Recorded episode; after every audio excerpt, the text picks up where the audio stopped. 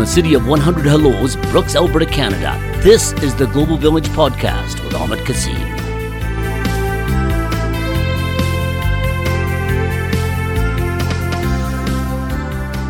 Hello, everyone. Welcome to the Global Village podcast. My name is Hanan, and today we're back with the final episode with Officer Josh. So, there's an increase in domestic violence in Brooks. So, Yeah. could you please give us any advice to prevent that? Yeah, and I, I know this is this is going to sound silly when we're talking about what we can we do to prevent it, but we mm-hmm. need to know about it. Mm-hmm. So if you or anyone listening here that is experiencing this or knows somebody that is mm-hmm. experiencing domestic violence, that's not okay. Mm-hmm. And just because something may have been a cultural norm somewhere else mm-hmm. doesn't make it okay here, right? And I mean that in all across all spectrums of, of mm-hmm. ethnicities and where people come from is, and I know things are different in different places, even different places in North America, but domestic violence is never okay. And it can come in many different forms, right? Like we have emotional abuse, financial abuse, physical abuse, um, mental abuse, isolation, those sorts of things. If someone's experiencing that, it doesn't just have to be somebody hitting them, right? If someone is being extremely mean, rude, um, not letting you leave, controlling mm-hmm. money, those sorts of things, you can let us know. Or even if mm-hmm. there's an argument going on that is you're not feeling safe, mm-hmm. people call all the time for that. Right? And it doesn't mean that just because the police are being called that we're going to show up, your husband's getting arrested and your kids are getting taken away. You know, that's not the case. If there is certain circumstances, yes, if your children are being abused and are hurt or, you know, your husband's hurting you or vice versa, because we have charged just as many women as we have mm-hmm. men, you know, if our evidence to state that an offense has happened, mm-hmm. we have to lay a charge. We have to do everything that we can to make sure that, that you are safe mm-hmm. and that you are protected. Yeah. Now, whatever decisions you want to make after that, that's going to have to unfortunately be on yourself. But we can mm-hmm. put you in touch with the resources that can help you with that, right? We have Right. we have great partnerships. Like we- we're here with Global Village, with mm-hmm. BCIS, with the the Cantera Safe House, mm-hmm. the women's shelter in Brooks, with SPEC, with our Crown prosecutors. We we have a domestic violence intervention team. They meet once a month, and these are supports that are offered to people in the community that are experiencing domestic violence, so that we're able to, you know, what if you guys are are going to stay together, then mm-hmm. what can we do to help that family unit? Yeah. right? We want everyone to be happy, healthy, and, and feel safe in their home and feel loved, mm-hmm. right? At the end of the day, that's what we want to have happen. Yeah. And if we can put certain pieces in motion to help that, mm-hmm. then let's do it, right? If all of the arguments come from finances or Yeah. over money, Which is most immigrant cases that I've heard of because they send money back home yeah, and they don't know how to budget for their house. yeah, right? Because I'm sure the way our building system here is probably different than back home. Yeah. right?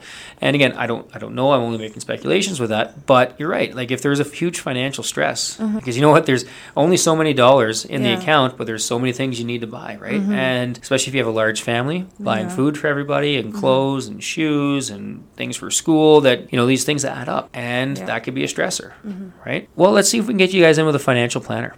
Can we get you in with someone that can say, "Hey guys, this is how much money you have. This is how much you're spending. We need to get them kind of closer together, mm-hmm. or have, Yeah. hey, let's have it so we have more money coming in than going out, mm-hmm. right?" And they're able to help the family that way. Yeah. And if that's what the family needs, and that's that's what, and if we can help with that, let's do it. Another thing is that if someone's arguing and just yelling, mm-hmm. right? If you're yelling with your husband and the neighbors call, and we show up, that's domestic violence. If you guys used to date but are no longer dating, like if we show mm. up and there's there's two men that used to date, or two women, or a man and a woman, but they're no longer dating, and they're having an argument, by our policy, that's domestic violence, mm-hmm. right? Same with same-sex relationships, that's Yeah. domestic violence. If someone used to date, you know, ten years ago, mm-hmm. and they're in a fight now in the Walmart parking lot, that's mm-hmm. domestic violence, right? And so we do have different things we need to do. We do ask the family violence investigation report questions, which are 20 questions. They're yes or no. If you answer yes, we're going to ask for some maybe some clarifying mm-hmm. answers of hey, well, why is that a yes, right? From there, we're also going to make sure that there's some safety planning done mm-hmm. so that you have some tools available to you, right? Mm-hmm. If things happen, you know, and it might be as simple as if you trust your neighbors, let them know what you're going through. Yeah. Because if they hear screaming in the middle of the night or during the day, then they're going to call 911 because they know that there's a problem, right? We're going to make sure that uh, if there's kids and they were exposed to violence, because we do know that there is secondhand trauma or just really just trauma that they've experienced watching their parents uh, argue and fight physically and feeling unsafe themselves, Child and Family Services may be notified.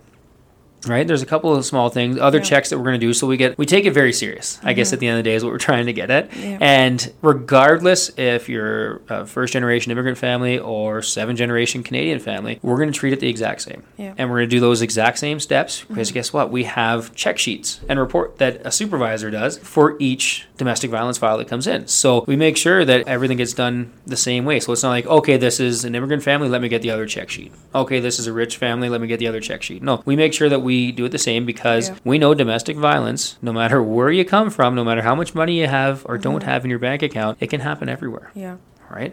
I guess the biggest thing is don't be afraid to reach out, right? You know, I, I think you and I have had a conversation in the past about, um, like in certain cultures, that's some women just think that that's Yeah. the way it is. Yeah, that's true. They think that the husband is in charge so they can do anything and they're afraid to reach out because they don't want to, as you say, lose their family or their kids. And also the parents, I find that they don't know how to discipline their children in the right way because back Yeah. home discipline means hitting with a belt or anything and if they don't do this here they feel like their kids are not going to listen to them so what ways can they discipline in the right way Yeah, and that's a big piece that we need community help with, Mm-hmm. right? Is getting that message out there on what is appropriate and what isn't, Mm-hmm. right? Like in Canada, blows to the head, not okay. Punching, hitting with an object in the head or the mm-hmm. back is not mm-hmm. okay. Hitting with an object, like you said, a belt. Mm-hmm. Yeah. Well, guess what? That's an assault with a weapon, regardless if it's discipline or not. Yeah. And and I, you know, I love that you, you put this like they do this because they feel that this is how their kids are going to yeah learn. that's the only way they can listen to them Yeah, and it's not out of anger or hate. I mean, mm-hmm. obviously, there might be a little bit of anger if they're mad, but like, and that's an, another thing was understanding that the, yes, these parents might do something that we wouldn't do. Like, you know, there's been some some wild. Wild uh, mm-hmm. files investigations we've had. You know, you look at like let's just go with the, the belt or a wire mm-hmm. hanger or something that like oh my goodness, like they obviously hate their kids. Well, no, they love them, mm-hmm. right? They're doing this in their mind. They're trying to discipline so something doesn't happen. So we Yeah. thinking with it, yes, this is this is a cultural and education piece we can get in here. Mm-hmm. Now we still might have to hold them accountable, right? And there might be a charge of assault with weapon coming in because you can't, you know, leave these marks and these bruises, right? Like anything that is trivial and trifling in nature, mm. I think it's over that, you're leaving bodily harm. Yeah. You're committing an assault. You're mm-hmm. committing an assault with a weapon, mm-hmm. right? Those sorts of things. So it's it's that you can't hit in the head, you can't leave these marks, you can't hit in the mm-hmm. face, and and you can't use weapons, right? And there are other ways to discipline, right? And I know some people, if they heard it, they would just they would kind of laugh, like, well, okay, why does just taking my kid's phone and making him sit in their room? How is that discipline, right? Like they should be spanked. Right, and I'm not going to sit there and say that you shouldn't spank your children if that's mm-hmm. what, what you've decided how you want to do it. Um, you just need to, to make sure you understand that there are limitations mm-hmm. to you before you can get yourself in trouble. And you can always reach out to different settlement workers, right? I'm sure they can call down here and speak mm-hmm. to you. And I know it might be silly to have them reach out to you to say, hey, how can we discipline our kids? But you got to know these things Yeah, because, exactly. you know, your kid might go to school and do absolutely nothing wrong, but tell their teacher what happened because they have a right to do that too. And tell their teacher what happened. They're going to let the school know. The School lets us know. And then we let Child and Family Services know. And now we're doing a joint investigation to figure out what's going on.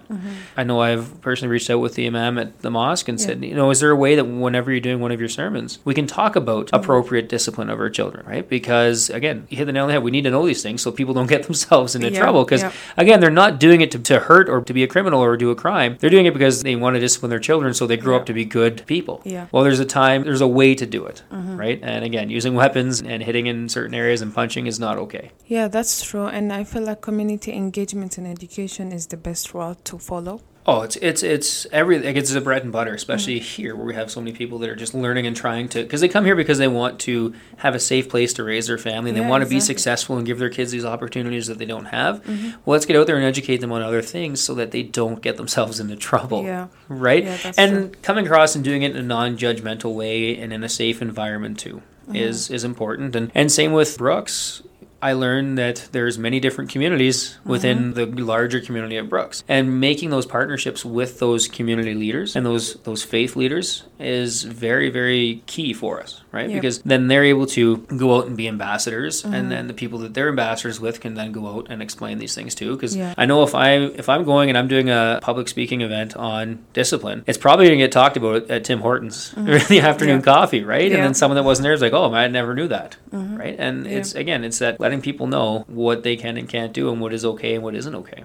And I've also seen situations where kids report their parents, but it's not the truth. So how do you guys go about that? So, I want people to know that when anybody comes and makes a report, mm-hmm. there is an investigation. It's not just, hey, her dad came in and said her dad punched her in the head. Oh, we got to go arrest him. Well, no, we're going to look into it. We're going to mm-hmm. uh, make an arrangement for a statement from you. We're going to look and see if there's any evidence. We're going to look to see if there's any witnesses. Mm-hmm. Right? Is there any cameras? Was this captured anywhere? Did you go to the hospital? If you did, do you have hospital records? So we're going to go and get those. You know, do we need to get a production order for it, or are you going to sign so that we can get them? We got to talk to the the parent as well, right? Because there could be another thing like you Yeah. know that could have happened and, and it's important to get all sides of the story but we need to ask those questions so Mm-hmm. again i want people to realize that if they do come and make a complaint about something we Mm-hmm. don't just take the first story and just run full bore with we have to do the investigation we have to do our jobs and sometimes that could take a long time sometimes Mm-hmm. it could be really quickly right because then you could come in and be like yeah no this is the video of it i have the mark right here on my head and my friend saw it and there was a camera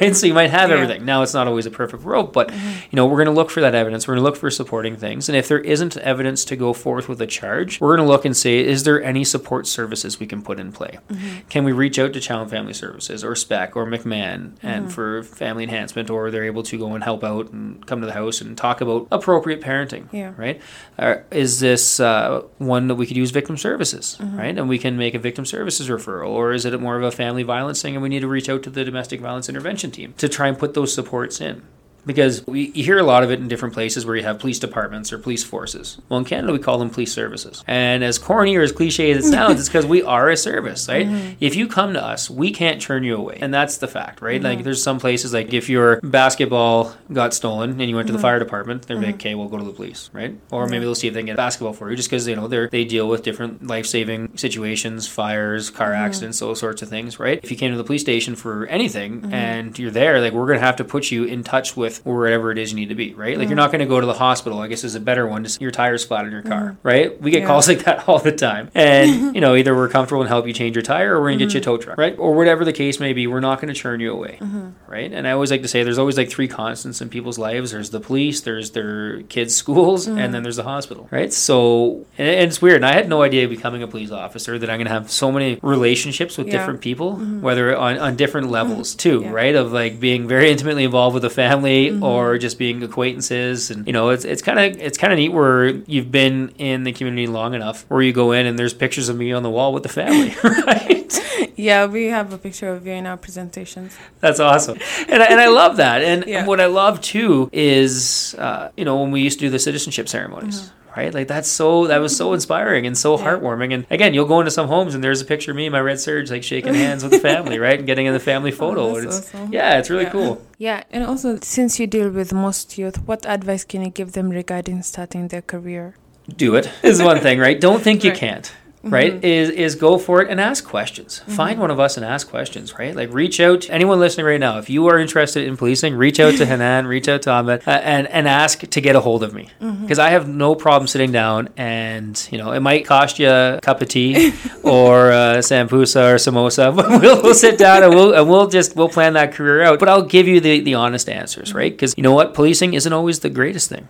We do deal with a lot of trauma, Mm-hmm. right? We do have a lot of people that are affected by post traumatic stress because of the things that we see. And you know, we laughed about it last time when we were chatting, but nobody just picks the phone up. Like, when are you are you gonna go home and then pick up the phone, call 911 and be like, I just wanted to talk to someone and tell them how great of a day I had. Like I went and we filmed an awesome podcast episode and had a great lunch and then went and had tea this afternoon. It was like the best day. No, I No, people call 911 when there's like trauma and Yeah. chaos happening and they need mm-hmm. to feel safe or they need protection or whatever the case may be, right? No one calls us to say things are going great in their life. We do love it when people do that. So if there if there is a time where you, Yeah. you had a really good interaction, like those are the things that we love to hear, right? Mm-hmm. And and we don't hear enough of that. But policing is such a good career and you do get to make such a difference in so many people's lives and sometimes you wouldn't even realize that you made that that difference right Yeah. and i know we talked last time about you know just don't be afraid to talk to people right and, and especially mm-hmm. being a police officer i always say being a good police officer means being nosy right and asking questions Yeah. and talking to everybody because mm-hmm. don't judge a book by its cover some of the mm-hmm. people the most interesting people you meet are some people you might not have ever thought of talking to Yeah. right? Whether it's just what they, well, how they look, or how they act, or where they're from, or whatever it might be, right? You'd be so surprised that just by talking to people, just how interesting human beings Yeah. truly are, right? But when we go back to kids, and more specifically in Brooks, I want people to know too that they don't have to change themselves to be a police officer, right? You don't have to go and get a university degree to be a police officer. We like having people from all different walks of the earth, right? Mm-hmm. Life experience to me is Yeah. just as important, if not a little more, than your formal educations. Now, you mm-hmm. do have to have your high school diploma. That's uh, mm-hmm. that is nothing we can get around. But we also want to know that you can practice your faith too, right? I, I know we we've mentioned her name, uh, Constable Gorman. She was the first female to wear a hijab on duty. Right? Very close Mm-hmm. friend of mine. We still talk a lot- quite often, right? She she is now since transferred out of Brook, but you know that's very empowering. I Yeah. worked with people that have worn turbans. You can still practice your faith and wear a uniform, right? And that also makes a lot of inroads too with other you know young women, especially when I think of Iman, right? Other hijabi women just seeing this and being like, hey, Mm-hmm. Yeah. I can do this, right? I don't just have to be like Josh. I don't just have to be Yeah. to conform to that, and that's all. I can still be myself, Yeah, and then be an great to inspiration to, my communities, mm-hmm. right? And you're going to pass the same tests as us, right? No mm-hmm. matter what, everyone has to go through the same tests, and Yeah. and that's you know, it's funny when you hear people say like, "Oh, I don't care what they want to wear as long as they can do the job." Well, of course they can, or else they wouldn't have made it through Yeah. right? We all mm-hmm. pass the same things, no mm-hmm. matter how big or small, black, white, whatever your ethnicity is or mm-hmm. sexual orientation. We all pass the exact same things, right? And we all have that same that same common theme that we want to help people as well, right? Yeah. But my thing would be just go for it. If this is something you want, I know that it could be tough because I know that family dynamics view policing and law enforcement a lot differently, depending on where you're from and different experiences and lived experiences. Also, I mean, this should go without saying, but try and stay out of trouble.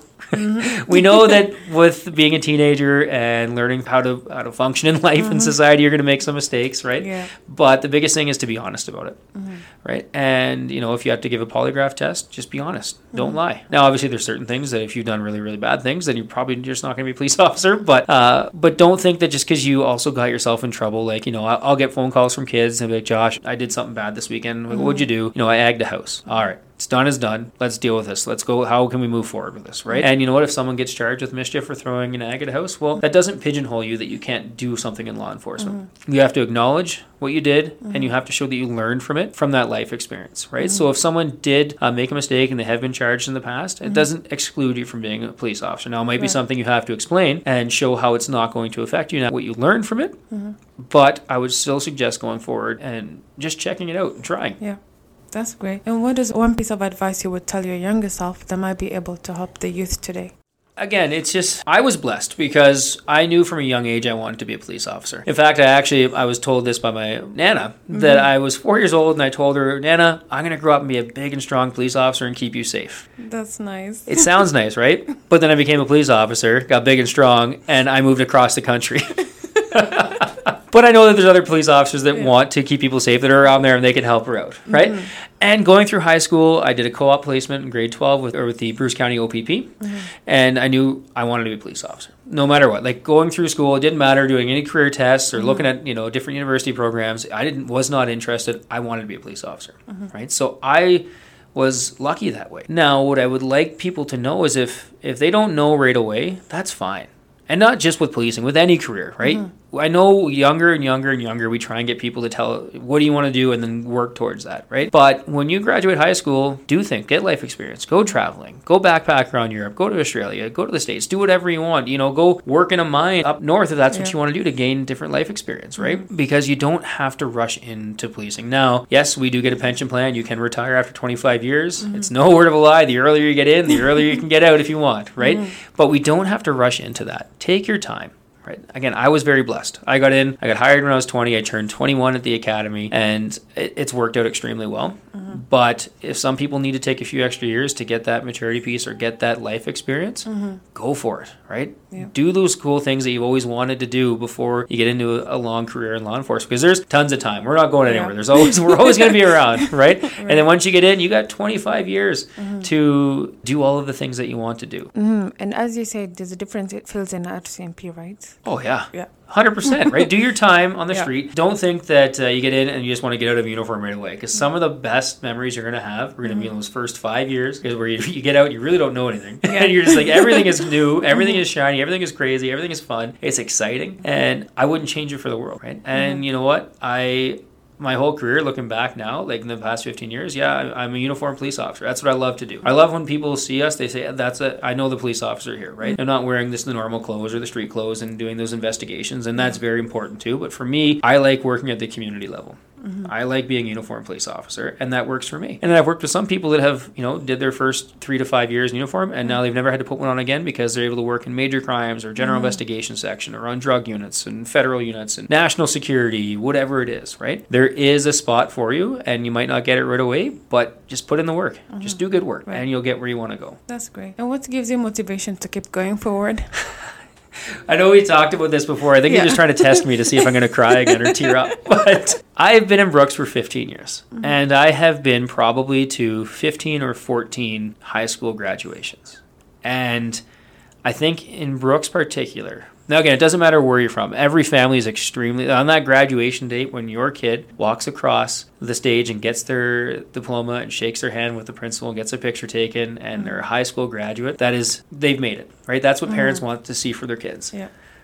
but that is that is elevated when you have a family that has fled war and this is just me looking from an outsider that has you know have managed to survive through refugee camp mm-hmm. and finally make it to Canada and they're able to start their life and and and have a safe life for their kids. Mm-hmm. And then the smiles on their faces when they see their kids come up. And and they'll have the whole neighborhood there cheering for them too right? Everyone's cheering. You know you know when the when their kid makes it up on the stage right? Mm-hmm. And just that moment right there when you're seeing that is so heartwarming. And it's like you know what? This is why we do what we do to keep everybody safe and, and to do what we do in the community and work those long nights and those cold nights and cold days and, and go to those those tragic scenes right? Uh-huh. Because you know it's the moments like that that keep me going right? And i try to get everyone that i work with to come out into the community and volunteer because when you see these things mm-hmm. that's what keeps you going. Because in policing you deal with the same 5% of the population 95% of the time mm-hmm. right? Think about that. There's 95% of the population that you will never see because they don't they're not calling 911 or being involved in, in any of your investigations. But there's mm-hmm. so many people and 95% that's huge right? And when you get out and you volunteer or you go to the schools or you go to the farmers markets or you pop into different businesses or you help out with different organizations you're going to see these people. And you're mm-hmm. going to realize there's so many good people out there. And those are what motivate me specifically right? And that's mm-hmm. why we come to work. Is regardless of who you are and whether mm-hmm. where your life has taken you we're there to make sure you're safe. But just seeing people be successful especially our kids and then the pride in their parents and their families faces and that's what pushes me forward Yeah, and some parents actually send their kids here. Like my dad, he sent me here so that I can study, so that I can build my life. And then when I was graduating, he was there, and I just saw, like, from his face how proud he was. Absolutely. And, and you know, you look at that situation and the strength that that would have to mm-hmm. take. Because I, I have a daughter and I couldn't mm-hmm. imagine sending her somewhere else, knowing that that's the best decision for her. Mm-hmm. I, I would ultimately do whatever I had to for her, but they, I just couldn't imagine that, right? And, Yeah. and that's something that a lot of our families in Brooks go through, Yeah. right? Being separated like that. And then having different families in different camps. Right, waiting Yeah. Mm-hmm. to, to get refuge status here in Canada, right? Like it's uh, that's something that I never had to even think about Mm-hmm. my entire life. Like I, I knew that going home, you know, I was safe in my house, I had a roof over my head, I was Mm-hmm. warm, I've had you know food, and, and to know that that's not the same elsewhere. Yeah. And then when you see families that have have gone through that hardship to come here, Yeah. and then they get to see the fruits of those labors, that's pretty cool. Yeah. That's a pretty special feeling and a pretty special thing to be part of Yeah, for sure. is actually. So for the last question, what's your favorite song? There's a cool song that I like that when the sun's shining and I'm driving around, especially on the prairies, it's uh, a song by Travis Tritt. It's a great day to be alive. And I guess I'll leave with a couple little things for anyone that's listening. If you can do me a favor and make somebody smile today. And one of the little phrases that I always said all the time, like a broken record with my wife's leadership resiliency group when she ran that in the high school was ELE, which is everybody love everybody. Oh, all right. So if we have a little bit of ELE and make someone smile, I think your day is going to go just fine. That's great. Thank you for joining us today. Thank you. This has been the Global Village Podcast with Ahmed Kassim. For more information, go to globalvillagecenter.ca. I got a rice cooking in the microwave. Got a three day beard I don't plan to shave. And it's a goofy thing, but I just gotta say, hey, I'm a doing alright. Yeah, I think I'll make me some homemade soup. Feeling pretty good, and that's the truth. It's neither drink nor drug induced, no, I'm just doing alright.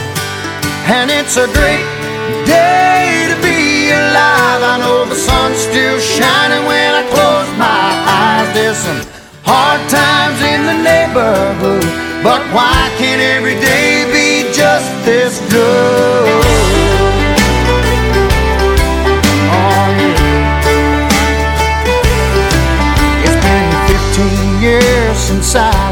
And Said good luck to every seed I'd sown. Gave it my best and then I left it alone. I hope they're doing alright. Now I look in the mirror and what do I see? A lone wolf there staring back at me. Long in the tooth, but harmless as can be. Lord, I guess he's doing alright.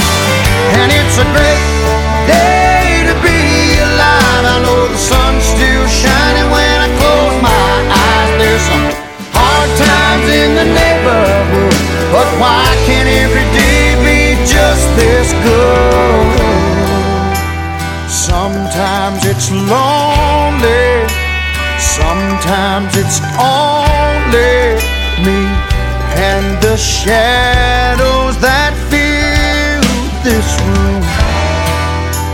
Sometimes I'm falling, desperately calling,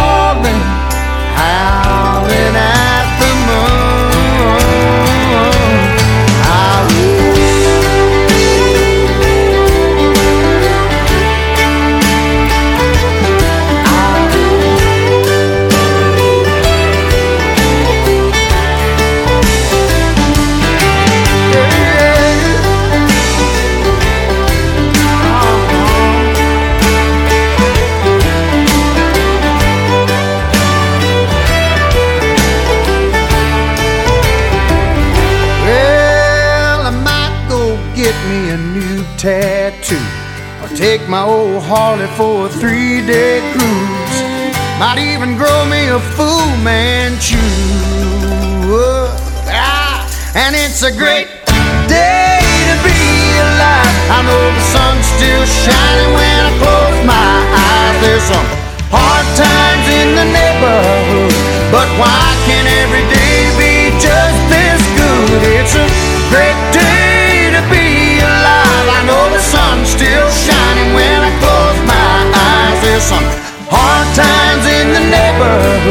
but why can't every day be just this?